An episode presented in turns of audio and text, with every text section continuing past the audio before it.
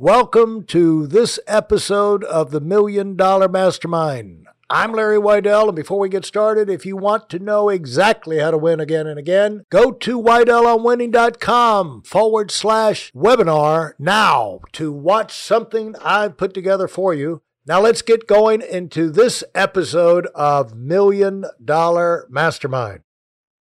I'm back today with the legendary Dr. Gary Wiren, folks. And Gary, welcome. Thank you, and I hope you're all making your putts out there and driving them down the middle of the fairway. Yeah, and I can't start this without letting people know how many people in the world today, and especially in the world of golf, would cut off their little finger to have 10 minutes of time asking questions, hearing the wisdom from Gary Wiren with his experience, with the books he's written, the people he's met, the different adventures and projects he's been involved in. And it's just a wealth of knowledge. And Gary, just to give them an idea about you staying on the attack, you hit a long ball off of the tee, and at 80 years old, you had could still drive at 300 yards. Is that right? Yeah, that's documented. It was an article written about it and pictures and everything. But the long drive was. Could I tell the story a little bit? Sure. Yeah, go ahead. I was in a long drive contest at the PGA National Golf Club. There were 53 people in it, and it was the South Florida Championship. And I had just had a club made for me the day before, a 47-inch driver with a wooden head. This is 47 years ago. Wooden head, 9 degrees loft, 2 degrees shut, so it gets the most out of it. And I talked to the pro, and I said, look, one of my students is playing this afternoon in a tournament and wants me to get there and to be able to watch him. And I said, I can't wait for 53 guys to hit. So he said, well, you hit first. So I get up ready to hit first, and he announces the name, and the flags are 30 yards apart out there. The mark the fairway at 280, 290, 300, 310, 320. And the guy officials are sitting out there at 320 with their walkie-talkies, and they're going to have the first hit, and they're going to go move up and measure it and call it in. So my son told me this the other day. I didn't even realize. He said, Dad, when you hit that ball, those guys look straight up in the air and over behind their heads, and finally got to it and measured it and called back in and said, 381 yards, 1 foot. Now, what? That's with a wooden-headed driver, and that is and you say, well, people say, well, where was that? At the airport? It was just a runway or something? And the funny part is that no, that's not true, because second place was quite a ways behind, as well as third place. So it wasn't a big wind either or anything. It was a real deal. And even in the next day in the paper, though, it had a little strange twist on it. It had the headline, a nice sterling long column, Nicholas finishes second in long drive contest. That was the headline, okay? Then it got to 4 paragraphs about Gary Nicholas, who was a senior at Benjamin High School at the time, telling about his career and his golf and all that thing, and Gary did this and that and so on. And it got to the last of the 4 paragraphs, the last line said, and he hit it 330 yards. And then there was a little one line below that. It said, Gary Wiren won at 381 yards, 1 foot. So no respect. Well, listen, when you're in the area, you know, of all the famous golfers in this area, you kind of don't come in first place, even when you do. Now, when was that? What year was that, Gary? And well, I was 47 years old. I'm 47 years old. And yeah, I'm 85. So that's 38 years ago. And you hit, you're still hitting from the back tees the last time I saw you. When was the last time you had a 300-yard drive? Well, it was before I tore my biceps tendon in my left arm. At age 80, I did do 300, all measured and all that sort of thing, people watching in pictures. But when I was 81, 82, I tore a biceps tendon, and that just knocked me for a loop. Now I never had it repaired. I worked on it myself and fixed it kind of, and but it's a work in progress. I'll tell you this, I don't hit it very far anymore. I'm probably like 265 or something like that, but I'm going to try to make 300 again.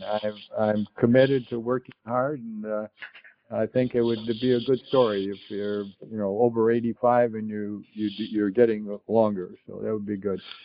Absolutely, and the point of that is that you don't have to stop going for big things and to really stretch yourself. And here you are, in your early 80s. Really, you're not just going to the gym; you're working out hard enough that you wind up carrying a tendon. That's how it happened. I did it on a pulley device. Kept adding weight. That's one of the things. As you get older, you probably do more reps and not add so much weight. And so I did it for myself. Anyhow, well, let's move on with something fun. Yeah, the thing, Gary, that's a perfect door opener for what I want to talk about. And I appreciate you coming back. Is that winning? You know, I wanted to talk about lessons, like you've always said, golf brings a special message, and it can be a great provider of life lessons, and it's great for kids, or really all of us, if you've got your mind turned on to not just the game and the shot. You can learn a lot about yourself, the people you're playing with, and life, just by playing the game of golf. And with you, not only have you excelled all of these years in the golf world, but, and for those who don't know, Dr. Gary Wiren wrote the PGA manual, that new PGA, I don't know, what do you call them? People want to be... Well, it's the PGA teaching manual. It went to all pros in the United States. Yeah, the golf pros... They want to be club pros. They want to be the head pro at a golf club one day. They've got to go through and get certified in that manual, right? Well, that's part of their, yes. But the manual actually was also sent. It was sent to all the pros, and it's been translated into Japanese and Spanish and something else. But that was a little while back. But the thing is that the success you've had in life has not just been related to golf, and it's one of the points that we make all the time. I make in the book Serial Winner. It's like learning to win in one area of life, you learn lessons that you can apply in other areas, and you learn those lessons by trying to do things, by hit longer drives, bring your score down, or even at work, you know, get promotions at work, drive your business up, take your team and do great things. But all of those projects and everything put you on the firing line where you can learn things that you can use in other areas of your life. And what you've done, you've been a massive success in everything off the court as well as on the court. And the reason I wanted you to talk about this is because you represent something we all should aspire to, and that is, if we get to have a reputation and have a track, build a track record where if people know they get us involved, whatever the project is, it's going to turn out good. You know, just because we're involved, we're going to elevate what happens. And talk about some of the lessons you've learned from golf that you could pass on to people that are kind of keys in having the kind of life you can be excited about and, you know, look forward to living and doing bigger and brighter things. Well, when you talk about getting things done, I think, first of all, you have to start with a base, some kind of a base of values that you believe in and that you're going to replicate and you're going to work and show in your life. And that comes back to something of several years ago. In the 1970s, I founded the first values-based junior golf academy in the world. And we had kids from Hong Kong, from Denmark, from Sweden, from all over the world who came to Boca Raton, Florida for a week, training future leaders through golf. And so honesty, perseverance, responsibility, integrity, etc., were all parts of the things that we did every day at the golf camp. And I'll share one story with you about that particular experience, and it had to do with we invited tour players to come and spend one day with the kids. And in this particular case, we had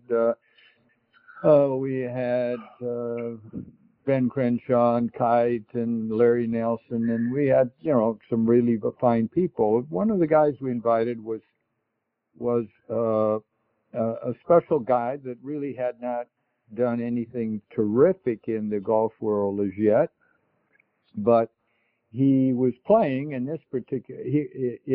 We thought he was a good role model, and Andy North was his name.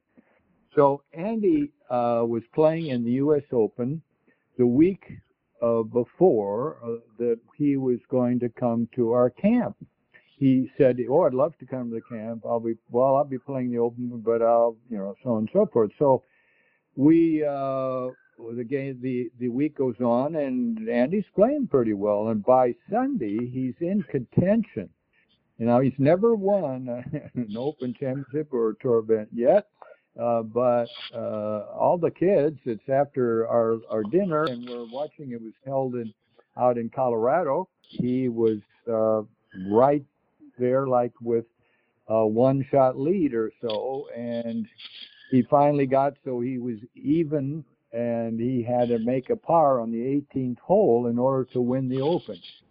And he started kind of leaking a little bit of oil on the way. He was hitting some kind of weak shots. So he hits a bad drive, par four. He pulls his two iron into the bunker on the left of the green.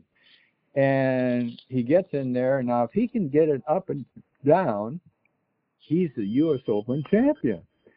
And all the kids are just biting their nails, you know. They're saying, "Oh, he's going to be here Tuesday," you know, and come on. Well, he takes the cut and knocks it up there about 5 feet from the hole.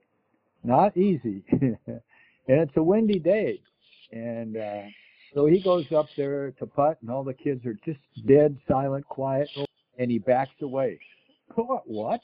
He backs away, and then they say, "Oh, no, he's joking, you know." No. So he gets up again the second time, and he stands over the putt, and he backs away a second time. Now they're just going crazy. Hey, he'll never make it. Well, he gets up, and he knocks the 5-footer in. He's the U.S. Open champ. The kids are going crazy. They go out for intramurals to all these contests at night, And when the intervals are over, some of the kids, as we were going to the evening program, said, "Do you think he's really going to come here now after he's just won the U.S. Open?" And I said, "Well, yes, he said he would be, you know, and I'm not so sure." So anyhow, what of course happened was Andy had people calling him up all night long, and he had an engagement the next day, Monday, in Detroit for lunch, and then he had to play a round of golf with people and all that. He called me. Hey, listen, there's a lot of information online, but there aren't a lot of people who've actually done something.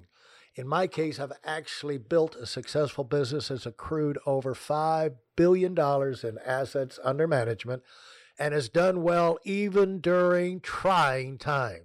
Now, if you want to know exactly how I've done this, go to WeidelOnWinning.com/webinar now. I've compressed a decade of learning into 5 short weeks just for those of you who want to give yourself an incredible advantage and are tired of waiting and watching others move up. And said, Gary, pick me up at the airport at 6:30, okay, in West Palm Beach. He sounded tired. And so I picked up Andy North, and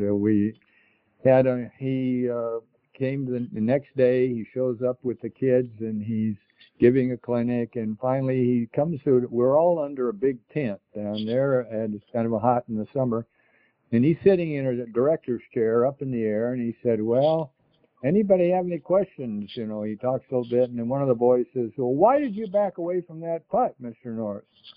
He said, well, if you'd have looked, you notice I'm tall, and I have my pants were flapping a little bit. It was windy, and you know, I couldn't get my balance. And you want to have a 5-footer for the Open, you want to make sure you got good balance. So yeah, he said, oh, that's interesting. There was one more question. The little girl raised her hand. Her name was Chris Cheddar. She later played on the LPGA tour, but this time she's only 14 years old. And she said, he said to her, Chris, what's your question? She said, well, I don't have a question, Mr. North, but if you'd have walked away from that putt once more, we'd have been late for intramurals. And he laughed, and everybody laughed. And they became very good friends, those two. Chris played on the tour for several years. Andy was, of course, out there all the time. And Andy then flew off the next day for the what was the next tournament? The Canadian Open. He was in Detroit the day before, and Monday. You could go Detroit to Canadian. You could spit that far. Yet he flew to Florida, all the way down to Florida, to be with some kids, not getting paid, just getting his expenses, and then flying up to Toronto, and then a little practice round, missed all the adulation he would have gotten if he'd from the press, you know, he'd gotten there the next day and all that sort of thing. And why did he do that? Well, he did that because you say to somebody, you're going to do something, and then you do it. And then it's not always easy, but you do it anyhow. It was an admirable statement for showing your responsibility. And the thing is, you find out what people are made of when they follow through on keeping their word when it's not comfortable. Either, you know, they're not feeling the best, they've got a lot of, you know, pressure, schedule, or it costs them money. You see a whole lot of people fall apart when they said they were going to cover something, they're going to take care of something, and then the dollar cost comes in a little higher than they expect, and they start looking for the door. And so how did you see, of course, for those who don't follow golf, Gary North went on. I don't know if he won another Andy Open. North. Yeah, Andy North won 2. He won 2 Opens. He won 2 Opens. Yep. And he's he's one of the big broadcast announcers, golf announcers today. And so, great guy, and what's that? I said he's a great guy. He's a Wisconsin boy. I always thought people up there were very nice. But anyhow, we had a young man come to the academy from Wales, and this young man he came when he was 16, and when he got to the United States, he'd never been out of Wales, literally. He got over here, and he was shocked by You can drive up to a drugstore and get things out of a window, or you can, you know, I mean, there are all these things he'd just never seen before. He was so pure, so innocent in a sense. And like I was mentioning to you, we would go to evening program after the intramurals. And so I had the whole group there. We had 66 every week. And I was in a theater style. I was down below and they were seated up above. And I gave them a little question. I said, here's the situation. I want you to see what you reply to it. This coach had been at this golf school high school for 23 years. He had been terrific. He'd always turned out good kids, good teams, but he'd never won the state championship. And it's his last year, and coach is going to leave. And he's got a good team. And they go to the state championship, and they have, after the come up to the last day, after the first groups are in, a two-shot lead. But they have one player that's really good and can probably get a good college scholarship if he plays well in this last round, and he's still on the golf course. And the other teams are right in there. They're very, very close. So he gets on the tee, and there's a dog leg left, and he hits his shot, and it is going into the woods on the left, and there's a fence there, and it's out of bounds, and he's not sure whether it's inbounds or out. So he said, I better hit a provisional. He hooks his provisional terribly out of bounds, definitely. Now he hits the third shot. It kind of pushes it out to right to safe, and the other two guys go off to play their ball, and he's playing a Titleist Red 2. Our guy, Phil Parkin is his name. He later became an announcer for TV as well. And Phil gets up there, and he's saying, oh, geez, if I don't find my ball, I can make quadruple bogey here, and we can lose this over. And then he looks down, Titleist Red 2. So he gets a little breath, he gets his club, gets ready to address it, and wait a minute, he looks down a little closer, and there's a mark on the ball that wasn't his mark. What does he do? That's my question to the kids.